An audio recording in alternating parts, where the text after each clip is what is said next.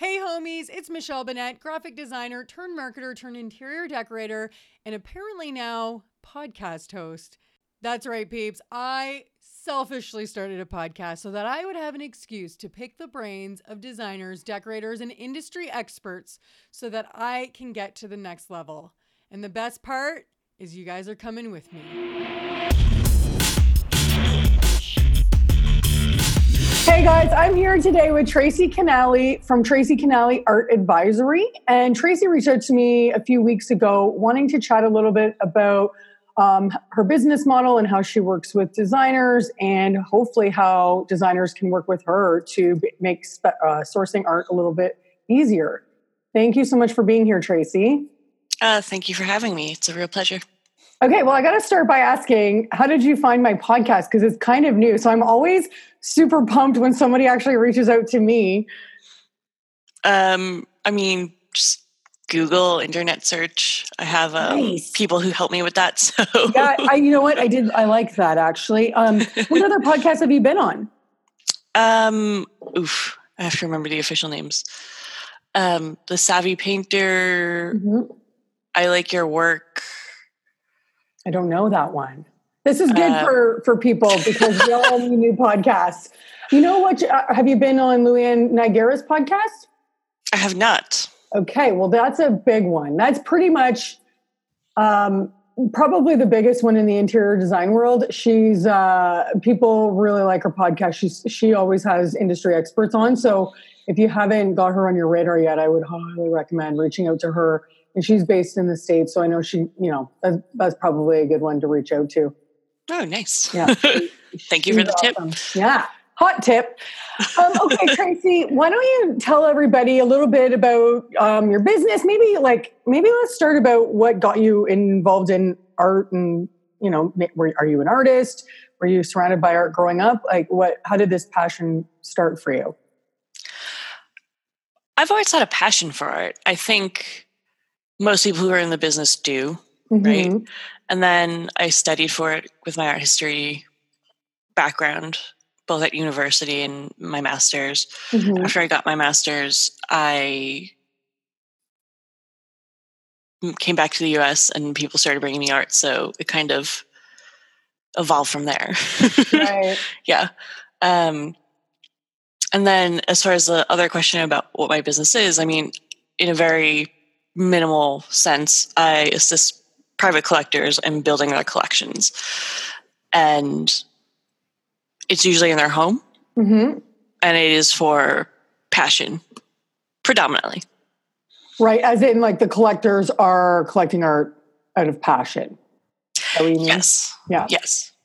As Amazing. opposed to necessarily like a giant foundation or mm-hmm. um, some kind of investment model.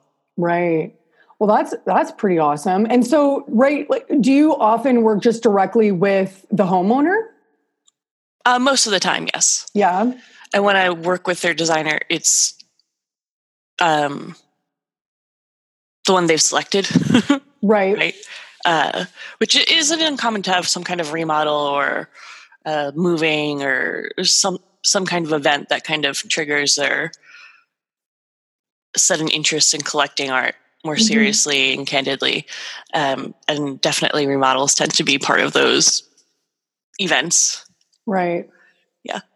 And okay, so can you share a little bit about what that process looks like if if a designer wanted to reach out to you and work with you know and somebody like you or you obviously um, what what does that look like and how does a designer kind of give you everything that you need in order to make that happen. And maybe also in addition to that how how do your fees work so that people can understand how that works?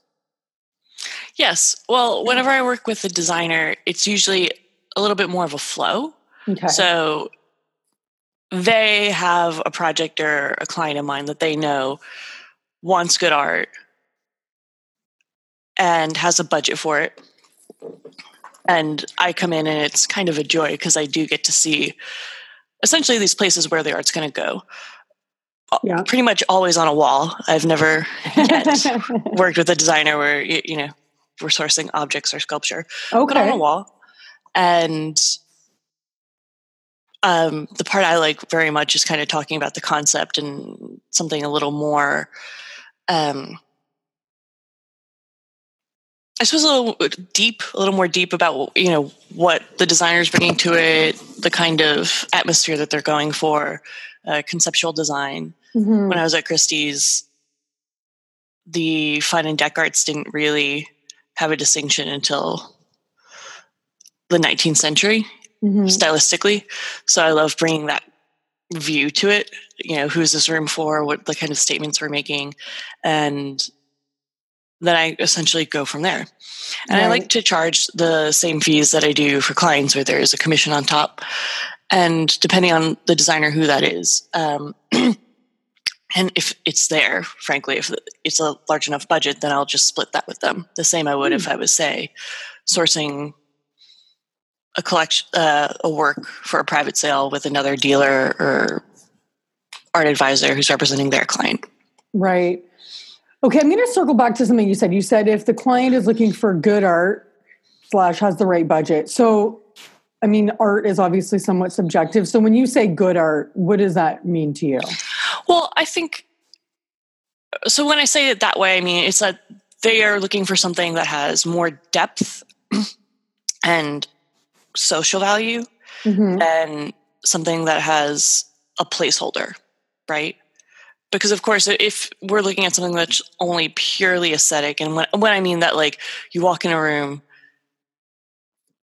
you know most designers could put something there that visually is going to fill yeah. a space in a wall right mm-hmm. and in which case that's not i'm not the one to call for that right so you you what you're saying if i understand correctly is you really want to find art that's that that kind of has more sentimental value to the client that means more to the client. Is that is that what you mean? Well yeah sentimental cultural okay. uh, the, all the different values that bring that bring our value right? Mm-hmm. so we're looking at cultural value.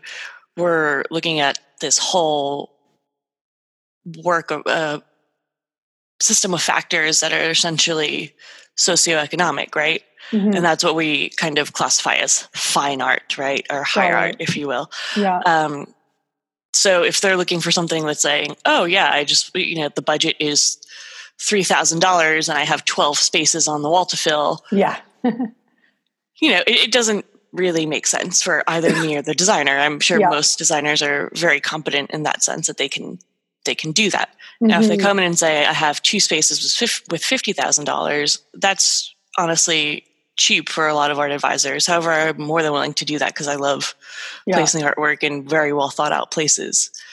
So that's something to consider.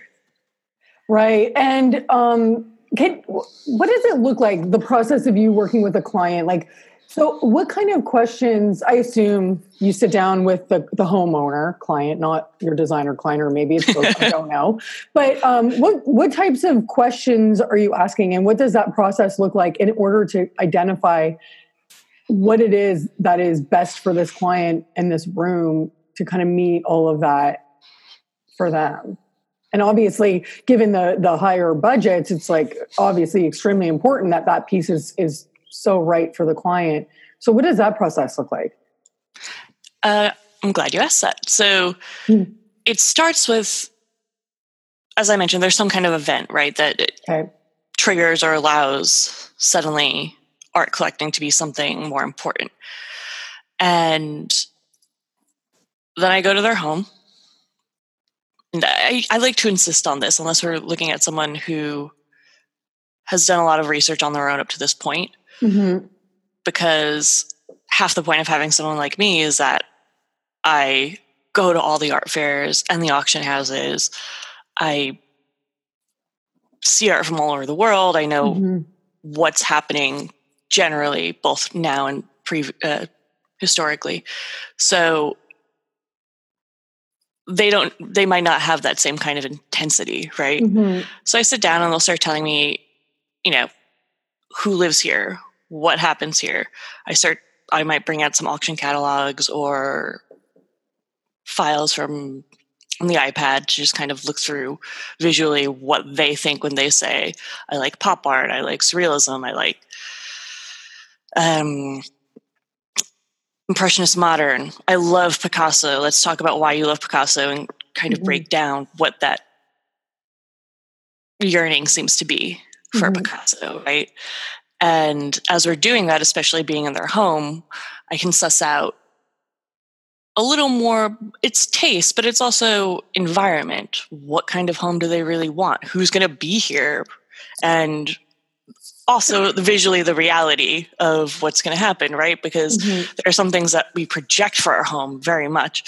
And if it doesn't have the space to accommodate what we think is happening there that's not going to happen right so to kind of maybe yeah. pivot or find uh, wise acquisitions for these people Okay. Do you ever get, because, you know, there's the whole thing, like, well, I've noticed that, you know, money doesn't buy good taste. and you ever have clients who they want to spend a lot of money, but then everything they're showing you, you're just like, I mean, it is so subjective, obviously, but in your mind, maybe this is something that you have to, I don't know. I'm just curious. Client shows you a bunch of stuff they really like, and they're like, I want to pay a lot of money for this. And you just feel like it's so wrong for everything going on in the home. Like, how do you approach something like that? Does that happen? I have to assume that happens. well, of course it does. However, there's usually a pivot, right? Okay. so, first off, I personally, I don't believe in bad taste. I just believe in unpracticed or uh, I don't want to say uneducated because most of my collectors are pretty well educated, just not necessarily in depth in art. Yeah. But yeah, it's just uh, maybe taste that hasn't been given a lot of attention. right? right? You're so nice. So, yeah. um, so they, you know, they see what I'm, I pick up on when I see certain things that I, I'm not going to name anyone, but when I see of certain course. things that I think are maybe not ideal for mm-hmm. the space. Okay. Right there, that's something to say. Well, the work that you're looking at has certain color schemes, sizing that's little jarring for the space we have. Maybe have you considered some of these other artists mm-hmm. and then mm-hmm. show them these other other ways to go. And it's right. pretty easy to see a shift from there.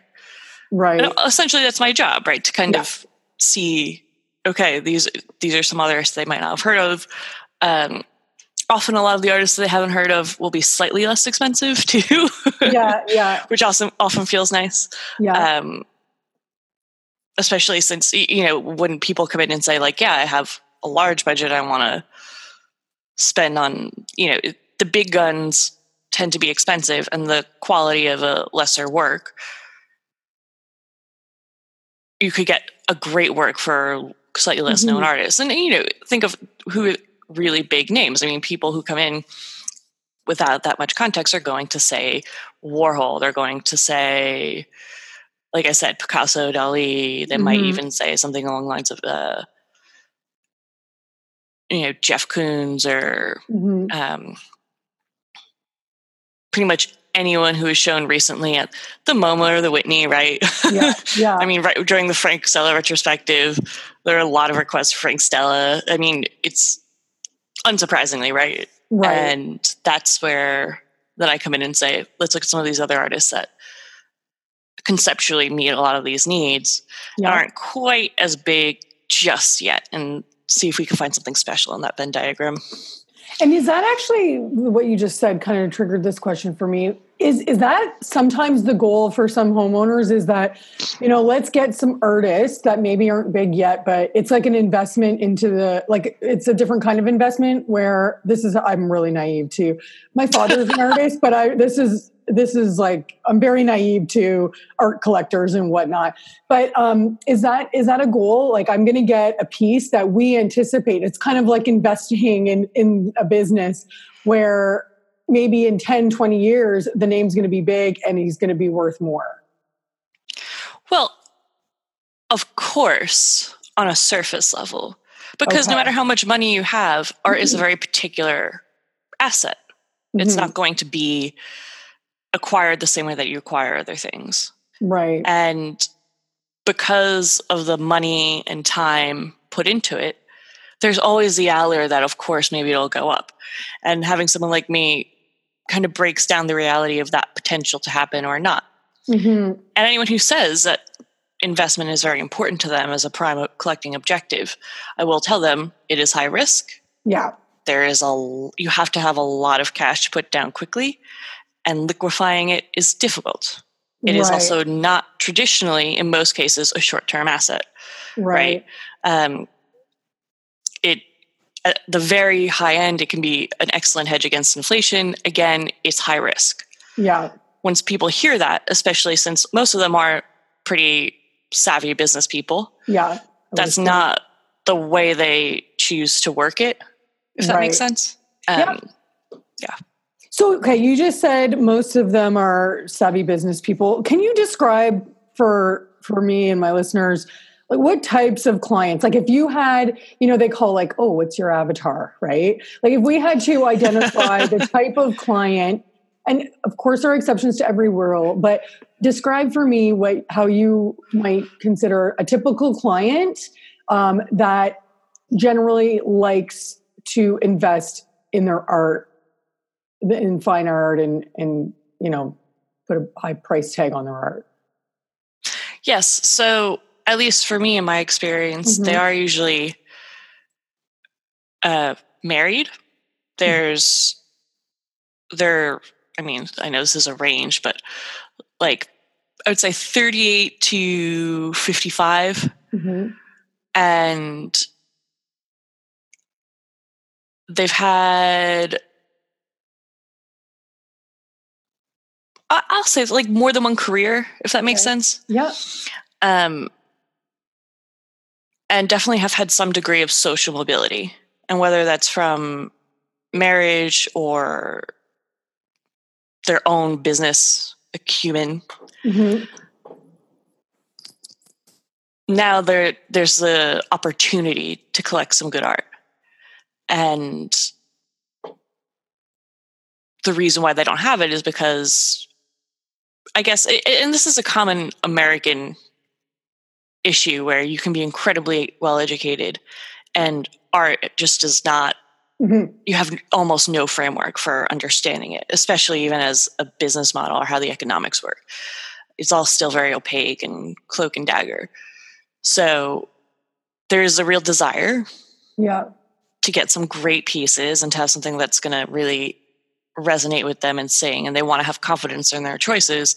However, the whole thing seems very overwhelming, and ultimately, it's meant to be fun, yeah. right? it's not meant to be this really heavy dense thing and mm-hmm. i know that sounds strange since like some really for some people it is really fun having very intellectually dense highbrow dark art even mm-hmm. that's a mm-hmm. whole other we can talk about you know catharsis and the meditative act of having everyone's home etc um, yeah. even that though is still meant to be fun and it's not going to be fun if you're going to every single opening that everyone else is going to and you have to go to 40 before you see one thing that you might even like and now you're questioning its market value et cetera et cetera mm-hmm. right so i think i'm also someone who kind of helps them to get cut to the chase in that sense. Right, right? like they want they want to be part of this but they don't want to have to do all of that yeah. initial work right? Or kind of get discouraged or which is fair enough i think. Yeah. And I mean, I feel like too, there's got to be something like it, it's obviously people who appreciate the value of art because there's no matter what, like what all those other things you described. I think you could probably, I don't know, in my mind, and this is just like my assumptions, I could find 10 of those people you just described, but I would assume like only one of those 10 would actually want to spend $50,000 on on fine art. So I'm curious what that other little piece that makes them feel like the value of art and you know like I'm, I'm curious of like that less tangible thing that these clients have to really value it and value such like talent and do you know what I'm trying to say? I don't know if this is making any sense. You are you are making sense. Okay. Um, well, short answer, frankly, that's not the same thing for every person. Yeah. And that's one of the beautiful things about the art world and art collecting in general. And also, when it comes down to it, and I've spoken about this in other podcasts and other platforms, people, powerful people collect art. Mm-hmm. That's a very reductive way of coming to that conclusion. Mm-hmm. And there are different ways that that power comes to be. However, the people who really value it the way you say understand that. Right. And it's a different, it's a much more nuanced power than, say, than just money. You, you spoke earlier yeah. about how you know money and taste don't necessarily go hand in hand, mm-hmm. and that's also something that they're trying to capture as well. Yeah. Um, and sorry, sorry, go on. No, no, no. Go ahead. I was going to say because uh, it's been asked a few times. They're like, "Oh, is it your taste that ends up with the collector?" And I will say, no. And I, I do believe that half my job is to have a collector be confident on their own taste. Um, Okay, so this is a, that's an interesting yes. thing that you're saying. So everybody like when it comes to all this stuff, like being a designer, being um you know whatever, a designer, a graphic designer, da, da, da, whatever it is, like you know sourcing art, uh, being an art collector, whatever that is. Eh, you know, people are like, "Oh, you know, you don't want to impose your taste," but part of me believes that you what you're doing you are an artist in what you're doing and there is an element I, this is kind of my philosophy anyway um, there is an element of me imposing a little bit of my taste because i am an artist and of course i'm not just trying to blindly throw a bunch of stuff in your house that only i like but part of you hiring me and selecting me for example is that you like the taste that i have and it aligns with your aesthetic which is the ideal a lot of people talk about like, well, you know, I don't it, to each their own, but a lot of people talk about, you know, I can conform to anybody's style, but I'm kind of of the mentality where I want to try to hone in on my style. I'm still trying to do that. And part of you hiring me is infusing my very personal aesthetic into your home because it also aligns with you again while considering all of your tastes and making sure it's delivering on that client need but I part of me thinks that's kind of like the beauty of what we're all doing. Of course. However, I think when you and I say something like taste, I mean maybe mm-hmm. maybe it's different for you, but so for example, I have like a whole imaginary art collection in my head of things that I wish I had, right? Yep. And that tends to be very eclectic. Um well, yeah, if I started making a list, but there is kind of, I will say there's a progression over the years, like mm-hmm. any collection, like it kind of goes through these sort of clusters. Um, and then also coming back to other artists, right? yeah. you kind of come back to, um, and if I was going to kind of just be reductive, I would say that that is very highbrow, often politically nuanced and uh, difficult art right? Right. And that's not what I'm placing, right? Right. However, when it comes to taste, there's a there's a sensual aspect that I think can't be, you know, I can't really put that on the website in the sense like it's more they look at the website and see the visual first and the words don't make sense. That's more where the taste comes in in mm-hmm. a more subtle way and that is what they're picking up on. So you're right when you're saying that there is a taste aspect here. Mm-hmm. I don't think it's any coincidence that predominantly most of the collectors who I've worked with are women. Right. Not always, but predominantly.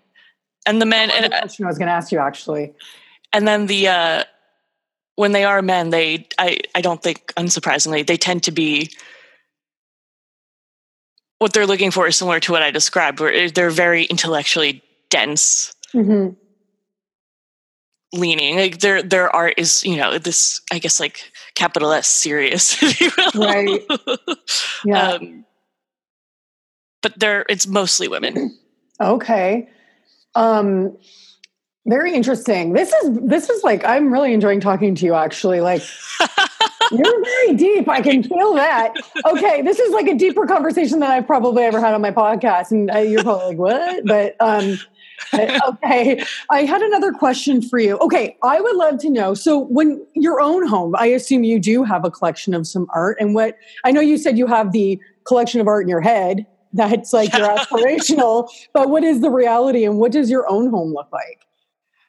Oh, I mean, I live in Williamsburg right now. I have a smaller apartment. Mm-hmm. I do move a lot. I notice living in New York. I just kind of get,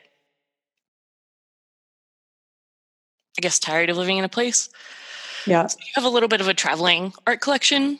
Um, it's like eight pieces that I can fit into like two carriers. Mm-hmm. And I won't say that they're particularly expensive and mm-hmm. that's intentional, right? Like I yeah. obviously you don't want to be having yeah. $50,000 artwork kind of yeah. bopping around from place to place. But they're small little pieces. I know uh, one of them that's one of my favorites is by Nick Farhi and he's an oil painter. He was living in New York years ago and I went in for a studio visit in 2012 and this was kind of during the emerging art emerging contemporary art boom and I just love the work. So I took one of the little boat paintings, and that's one of them. Right. And, and can you got, spell his last name? I'm going to check him out. F A R H I. Okay. So the wine paintings are the things that he got really kind of known for, I guess. But and that's Trompe l'oeil, so it's all oil painting. Um, but this one are these small square paintings of boats. Mm-hmm that he made he made a whole series of them that are basically the same but have one detail like maybe a fly is there maybe like the toilet paper oh, roll yeah. is on the other side that kind of thing um, but i just think it has a very wonderful textural uh, creaminess and chiaroscuro that i mean if you really love oil painting it kind of hits home right. it's a small little thing and i have a bunch kind of in the same size they're just about uh, i think like two and a half by two and a half, mm-hmm. right? Uh, yep. and kind of like that. So they're a bunch. I mean, they're not, as I mentioned, like they're when it comes to my little traveling collection. Yeah. those are definitely kept smaller. They're surprising. Yeah. They're very light and kind of impulse buys. And do you do you mix it in with like other less you know, with other pieces that aren't necessarily fine art. So, like, you know, you're blending high and, and low kind of thing. Oh no, no. Okay, okay. My next question. Not me. no, that's fair. Okay, my next question. Minimalist, right? I'm traveling, yeah. so. okay.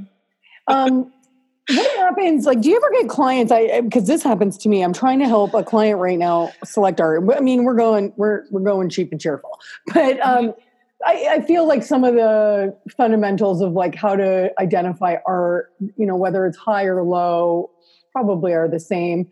What happens when a client just doesn't have any idea, and they, and and you're kind of like trying to help them identify what kind of art speaks to them. Like the one client right now that I'm working with just really doesn't know, and I think, and she actually we had a, an in-depth conversation about this earlier this week, where she said you know, I don't know if I'm overthinking it. I just, I've never really had art that I've thought too much about before. But like, I think, I think she's just really wants it to like really say or say something, you know what I mean? Or somehow have a personal touch. Like, how do you handle something like that? What's, what's your process for helping people like that identify what might be best? Well, I usually find something mm-hmm. just because it is my job, right? I think it's yeah. kind of like, you know, if you're looking at it from a design perspective, I think it's rare that you will not be able to find a couch that someone likes, right? Yeah. Even if they're, you know, because you've just seen so many. yeah. You know, you, in comparison. But right. at the initial stage, I do, as I mentioned, like you flip through catalogs, auction ex- exhibition catalogs, kind mm-hmm. of get a sense of macro, micro mm-hmm. things that really stick out to them. There's the iPad, of course, and then I'll be looking through different images with them as they start to give me more feedback. Yeah. And then there's a little bit more you have to remember as i mentioned when it comes to art it's a very particular asset class. They're going to want to have a little more context. So we'll go to a museum together. We'll go yep. to a gallery or two together. And if they're really still indecisive because the objective is to acquire art right? Yeah. Um we'll kind of just i would suggest like all right you like this artist and the specific question that you had where you asked me, is it, you know, where she's saying that she's never acquired art before, she just doesn't know. Yeah. Go for like she, it's like she wants it to have deep meaning. So she and she's like just doesn't she's kind of paralyzed. Like okay. yeah. So at this point, I'm going to say that there's probably been a lot of art pick the one that you just like the most now within a certain budget that's cheap compared to the rest. I know you're going cheap and cheerful, but let's say just get something for a hundred bucks. Yeah. Right. A print or whatever. Because to me, you know, that seems really yeah. cheap. Put it on your wall. Yeah. Give it two weeks, see how you feel. Yeah. Because you're not gonna go, you're not gonna know mm-hmm. otherwise. Right. And then she'll even know. She'll be like, you know what? I just want really special stuff. I don't want to get. I want to get two things for a thousand dollars, right? Yeah. And I don't want to have anything that's that easily acquired. Or maybe you know, she's like, this is work on paper. No, I want an oil painting. I'm going to save up for an oil painting. And it, she, but you're not going to know that until you've made that act, that exchange. Right. Uh, honestly, you got to. It's kind of like pulling the band-aid off, but it do something obviously cheaper in comparison, right?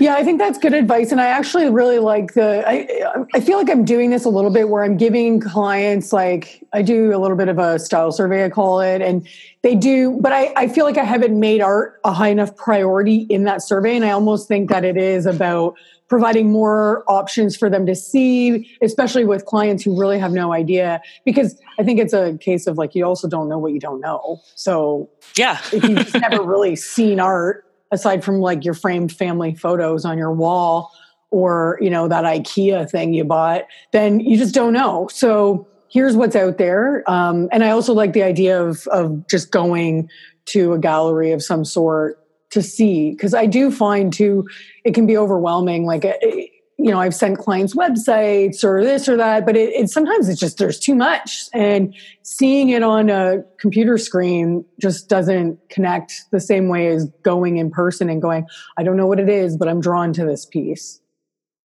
Yes exactly. And i think too like for her one thing i said to her was like you know for me and this is just a personal thing for me i don't try to make art mean too much other than like i'm really drawn to this piece and that's really all it is for me when i look at art or to be honest that's been all it has been for me i just am really drawn to this painting or this portrait or this whatever and i need to have it on my wall yeah and that's I mean, it. I've really felt that many times. you haven't, or you have? I have. I have. Yeah. And even if I will say, uh, but if they're at that point, just like you said, uh, pick like a very small portion of the budget, whatever that cheap mm. is, right? Yeah. And get something that comes closest to that. Right. Because she's probably, as you said, if she's all stuck or probably also wanting to have a one and done, frankly, if she's never collected art before, that's not going to happen. Right. You know? Yeah. So you got to kind of dip your toe in or go for it to a certain degree and then see how you feel. Yeah. Um, I will say this though, and I, I have to imagine that it's similar with a lot of designers, but I don't think I've ever really had a client regret an acquisition. That's good. yeah. I mean, if they have, they haven't told me, but um, yeah. I will have people who frequently vocalize regretting yeah not acquiring certain pieces I knew you were going to say that. It's so funny. I really, that's kind of my philosophy right now because people are, whether it's my own home, because we're about to do a pretty massive reno in the next couple months, and clients where they're like, oh, you know, should I spend the money on this? You know, I like it, but trying to save a couple bucks. And I really feel like you're going to regret the things you don't do. I mean, this is not like I made this up. This is like a cliche or a quote or a saying for a reason, but you're going to regret the things you didn't do versus the things you do. So you might as well just, like you said earlier, you know, rip the band aid off and, and do it. And then just be happy that you did it. And so you're a bit shy on some funds for a couple months, but you're going to be fine. and you're not going to regret that you lost. I assume for you too, because it's all original pieces that people miss out on things. And it's like now that ship has sailed. Yeah. Well, I think also, uh, you know, art takes up a certain degree of money, time, and space, right? Mm-hmm. So there's a reason I have like an imaginary collection. Like all I do is look at art. Yeah. Even if I had an endless budget, I probably couldn't yeah. collect every it. single thing yeah. that I'm looking at. And that's also part of the reason to have a pragmatism, right? Even if you have a decent budget to collect art, that can get eaten up really quickly. Yeah. So it's understandable that there will be individuals who simply there are going to be instances where you want something and you don't quite pull the trigger and then you know even one or two years later you're thinking about like god like that piece especially for that price et cetera et cetera. And that's because i mean honestly i think that's also how one learns to be a collector learns how the market works right? Mm-hmm. um, even the ones that they do acquire and they weren't completely 100 on they learn there's so like you learn a lot from that what you really want out of your money and art. Um of course, I mean, don't buy anything you don't like, but I'm pretty sure you'll, find, you'll find something. yeah, yeah. um, what, you said you work a lot. Obviously, like most of your clients are married. Mm-hmm. Do you do you struggle at all for pair, uh, couples to align on selecting art because they just have such like wildly different tastes? Yeah, that happens frequently. Mm-hmm. When it comes down to it, I'm usually working with one predominantly as a collector, mm-hmm. time wise. Right. And then we just have to come up with a way to for them to make decisions, right? Yeah. Because when it comes to money, time, access, and value, there is usually a very tight window to make decisions. Right. And putting a work on hold, especially a desirable work. Yeah you know the longer it's on hold the more you you should get that right because mm-hmm. then it kind of messes up access both for me and for them and it gets complicated right i do tell i mean you know i send out pdfs regularly to people who i'm working with and they have these conversations before they show up or make decisions of course mm-hmm. however just kind of determining their decision making process tends to be the most vital i find. Right. because then otherwise you know we're looking at all kinds of art and if there's a spouse who's just going to say no all the time yeah. then you, there's no point for either right? Yeah. Have you ever had to fire a client? Oof that is harsh terminology well, you know what? Welcome to the interior design world because that's what uh, this is not for clients to listen to. By the way, I don't even promote uh, my podcast on my Instagram because this is for designers to listen to. Clients don't listen to this. Um, but, but yeah, first terminology. But welcome to Michelle Bennett.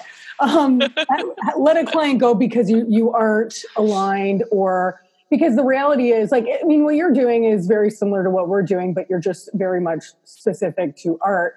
I mean we are selecting you know various things within a, a client's home and there's times when they're they're indecisive and it's becoming really problematic or they're unrealistic or whatever. And truth be told often the reason for that is mismanaged expectations on like the designers you know we we need to own the fact that we've done something along the way to screw up the process or mismanage expectations. But I'm curious, um, have you ever had to kind of say, you know what, this this isn't working out. I don't think I can give you what you need. I I think it becomes more obvious before then that we're not a good match. Mm-hmm. If that makes sense. Yeah. I don't think it's. I mean, uh, maybe that's where the design and art worlds are a little bit different in the sense that you you know, I know pretty well beforehand. You know, we, it just doesn't get that far, frankly. And I think, I mean, if it would, knowing myself, if it does get to a point where something does dramatically shift, I'll say, you know, I've loved the opportunity and I think we should, you know, I think you're, I've done what I can with your collection and, you know, you can feel free to seek representation elsewhere. right. I, I, don't know. Firing sounds so like you know. No, I'm one not as paid, if we right? would say, "Hey, client, you're fired." but um, send so, a nice breakup letter. yeah, obviously, I send a text. I, I break up with them on a post-it on a mirror. I'll. Uh, um, so uh, sorry, I can't. Don't hate me. do do you? Okay, so it sounds to me like maybe you're kind of oh, you you notice red flags. I don't know. Is that is that well, you mentioned before how you said before client, you go in too deep, you, you kind of know, okay, this is going to work or not. Maybe you don't work. So is that like a red flag thing? Well, you mentioned before how clients pick up on your taste, right? Yeah. And that's a more there's a lot more going on there in the sense that you know personality how you mm-hmm. communicate mm-hmm. what yeah. your communication styles are. Yeah.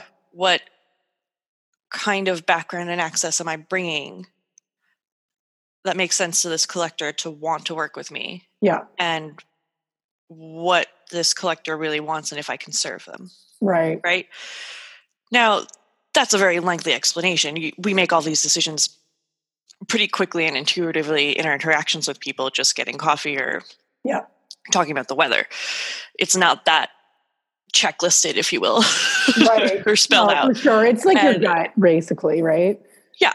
And you know a collector especially since i mean I, I don't know how you guys work but with collectors because it's usually a while before they make that first acquisition i have an account opening fee. Mm-hmm right? Because the second that I start sending them work, I'm leveraging my network. I'm sending things yeah. that I have access to that has taken years of time, attention, yeah. expertise, organization to be able to deliver. Absolutely. If they're not going to acquire right away, I need to have assurance that they are ready, willing, and able to acquire art in all of the ways. And um, essentially, oh God, I'm just spacing out. That they're ready, willing. Oh, and that they don't have any kind of holdups, even if they don't realize that, right? Right. So if they are ready to pay that, it seals representation. I say, okay, great. I'm your advisor. Let's go. And yeah. then that's where all the fine print is, you know, yeah. right in the invoice. And it's good as a reference in case anything does come to bear, which hopefully not right. if communication is clear. But if it does, there's something that says, I represent you. This is the commission structure, right? Yeah. Or whatever arrangement we've come to terms with. And if they're not ready for that, that's where like kind of the tipping point is or where the relationship actually comes to bear. Before that happens, I'm not their advisor, right? Absolutely. Just, uh, it's it's smart because you and it's similar to what we do. It's kind of like there's always tire kickers for everything, right? Where sometimes people just like, "Oh, I think I want to do this," but then there maybe their life is in the way and it's just realistically they can't put in the whatever time or whatever they need to do focus to be able to to make sure that that makes sense even for you cuz time is money obviously. But no, that that's very similar to how we would work. Normally, it's like a retainer up front or whatever that looks like. Um, as far as you know, your how many artists do you have kind of at your fingertips? And do you find that you normally, when you're working with a client, you can just within the known artists that you have, are you representing the artist? Is that the terminology, or is that not the terminology? Uh, no. So I represent the client. Okay, got that, it. That actually is a very good question because, I mean, it's a very specific detail that determines a lot. Yeah. Especially when it comes to, we'll say, legal issues, right? Mm-hmm. Fiduciary agency, who do you represent, that sort of thing. And yeah. so, anytime I take on a work in the capacity of being a dealer, right? Mm-hmm. Which is an advantage, it's a service that I offer, being able to manage private sales for clientele. Mm-hmm. Um, technically at that point I'm taking on the money and before and like in exchange for an artwork and I have to charge sales tax and mm-hmm. overseas shipping and you know all of that. Um, the collector has to know that I represent them. Right. And not the artwork. Right. And that's where a lot goes wrong when it comes to private sale in general. Um, because, you know, in order to do this in the first place, you have to have relationships with collectors, right? Mm-hmm. And if they think that you mm-hmm. represent someone else, what do they do? They'll maybe like bump up the price to see yep. if you'll talk them down or, you know, like all kinds of nuanced things. So it's very important to be very clear who I represent in any one transaction. And I would love to represent an artist at some point. It's just not quite, I'm not there at this point. It, it doesn't, right. I guess maybe when I meet an artist who feels right. Yeah. Professionally speaking. Yeah. Um, I feel like two emerging doesn't really make sense economically as much as I'd love to do that. And obviously, a lot of the more established artists who I've worked with, I mean, they have representation and I have relationships yeah. with their dealers. So that also wouldn't make any sense. right, exactly. And um, so, how long have you been doing this? And you know, is this your first career? Like, is this exactly like what you started doing when you graduated, or did you work in an art gallery? Like, what what did the trajectory look like for your career? Um, I mean, I had internships at Barry Friedman, which is a now closed Chelsea gallery that had both modern and contemporary artwork. Mm-hmm. Um, and then, I mean, that was a very traditional gallery space front desk, client liaison, mm-hmm.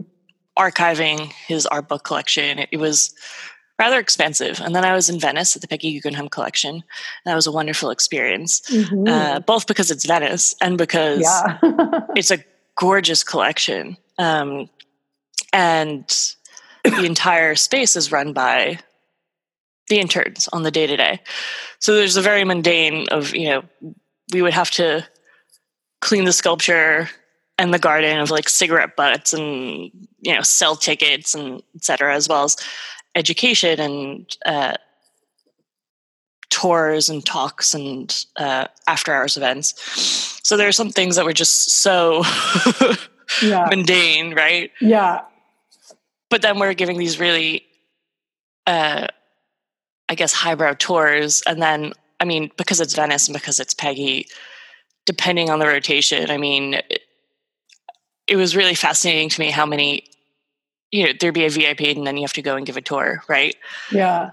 And the people who came through, even in my time there, and it wasn't a very long time. It was like I think like we all thought it, it at first Lady Gaga was coming, and it was Ooh. actually Daphne Guinness. oh, it was beautiful, you know, because she's her fashion is so yeah statement worthy. There was um, I remember it was really funny. James Franco coming through on a like kind of like a layover or something yeah, between awesome. Berlin and hosting the Oscars or something. It was like yeah. it was you know it was wonderful and surreal, and also just the sheer amount of people who are coming and look at the art. Yeah. Um, and then of course the crew. I mean, I, there are people who I met there who I still work with today, and yeah. it's a very particular experience. Uh, yeah, and then I went to Christie's. That was Renaissance post war art style and design, cataloging exams and over three trimesters, masters. My thesis was on 20th century art collecting, mm-hmm. um, particularly collecting culture. How we think of taste is our taste, um, or what the canon, how the canon becomes the canon, right? And I came back to New York because I didn't have a visa. Started networking. People started bringing me art, and I would say like really like three iterations of the business, here I am. okay. So I apologize if that was long winded. No, that's great. Okay. There's anything I, there that seems most interesting or you want to? well, no, this, you're going to be like, you're, you're very shallow. My next question is a very shallow question. It's fine. Um, do you get any celebrity clients ever? um, I mean, I haven't yet. but I obviously, like, you want one. No. Well, it's funny. I mean, also the notion of celebrity. I mean, it's just part of it. The reality when it comes to celebrity that there are you bump up against these people all the time. Mm-hmm. I will say, yeah. I'm not, for better or worse, I don't know celebrities, I think, the way that other people do. You know, like you can tell me all about, I can tell you all about who's who of, you know, yeah. the 19th century art world. But yeah. um, I think I ended up having a conversation once with one of like the young Franco once about his coat. Yeah and he definitely had a weird look on his face and uh, I guess like he was waiting for me to recognize him. Like looking back, that that's what it was. But I'm yeah. like, I don't know what this guy's doing. I'm I'm at opening. I'm talking to this person, and then you don't realize until you're watching Neighbors two and i oversee yeah. and you're like, Hey, oh crap! Yeah, that's you know, the best. Though I think it looks that's, that's actually the best. I think that makes you look awesome because he's like, oh hello, and you're just like, who the hell are you? that's amazing. Um, but yeah, unless it's like a really, really big star, I'm not going to know. And I also think that's kind of beautiful. Well, because you know, also they're not. They're we're looking at celebrities, especially if they're actors or performers. They're not performing right then, right? Yeah, yeah. So it's out of context. They're definitely more interesting in my mind when they're performing than when they're not. Yeah. And they're artists in their own right, so they have a kind yep. of interest in that world and that's part of the aller and the fun, but also kind of the, you know, it's part of the art world, right? I, I would, totally. I'm safe to say it's part of the art world. Especially, I just came from Frieze LA, and I thought it was really funny how, um, not funny. I mean, exciting and encouraging how many celebrities of various levels seem to be really engaged. Um, and I'm sure, I don't know if you followed this at all, like how Brad Pitt was there pretty much the whole day selfieing with everyone. Really? he was there a long time. Yeah, I'm, I'm very impressed with his patience. And um, because it was, uh, Frieze was also taken over by an entertainment company out there. And so they were able to kind of, they were able to leverage their network in a way that was very positive for the fair. And so that's right. exciting. Um, I do think, yeah, I mean, if I did though, I think I, I would want to keep that under wraps. of course, I figured that you might. like, you say, I, I, would be like, Oof. you'd say, but I can't say who, which would have been totally fine. Absolutely. I mean, hell, I, I, hope to one day work with a celebrity, but um, but you know what? I'm not. I'm not at all surprised that you see a lot of actors there, or, or anybody that's what you'd call a celebrity, because it's like you said, they're artists in their own like niche, whatever they're doing. And, you know, I, I know just based on what I do, I obviously have a, a wild respect for artistic talent and creativity, which not everybody really does, right? They're just like, oh, you know, I used to be a graphic designer. It's like, well, can you whip me up a logo? You know, like stuff like that, which is somewhat insulting that people feel like you just whip up a logo and, you know, it's, it, not everybody totally appreciates and understands it. So I, I mean, I, I feel like it makes sense that that a lot of um, actors and whatnot do, which just makes your job fun if you get to bump shoulders with them here and there, and especially when you don't realize that you did, and then you get to find out later that you came off super cool to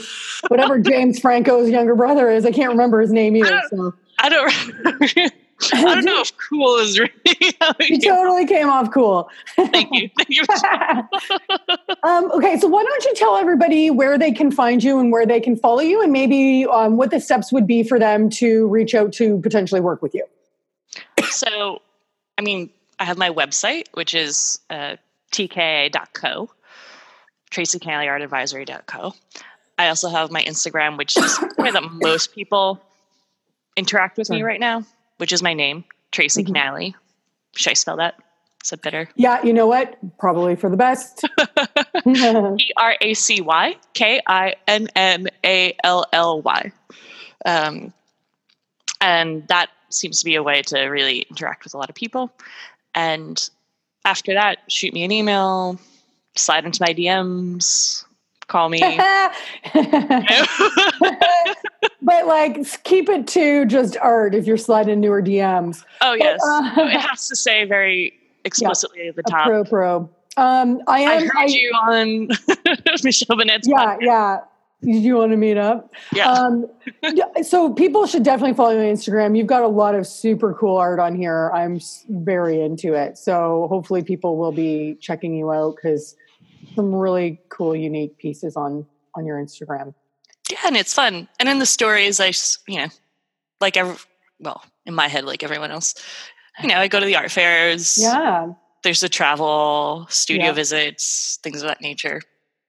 Amazing. So if that's interesting to any of you designers out there who apparently are the main listeners. yes, that's right.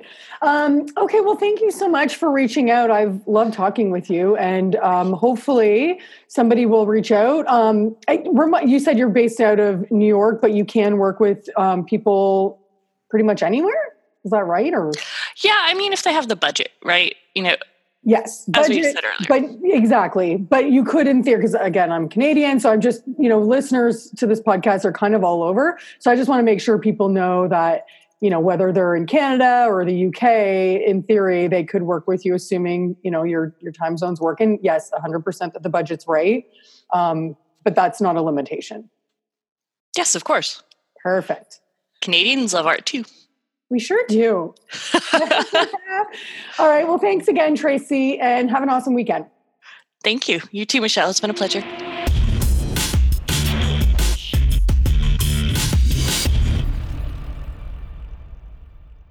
All right, guys, I'm here today with Tracy Kinnally. Okay, you know what? I should have confirmed. Am I saying that right before I go for that? Uh, Kinnally.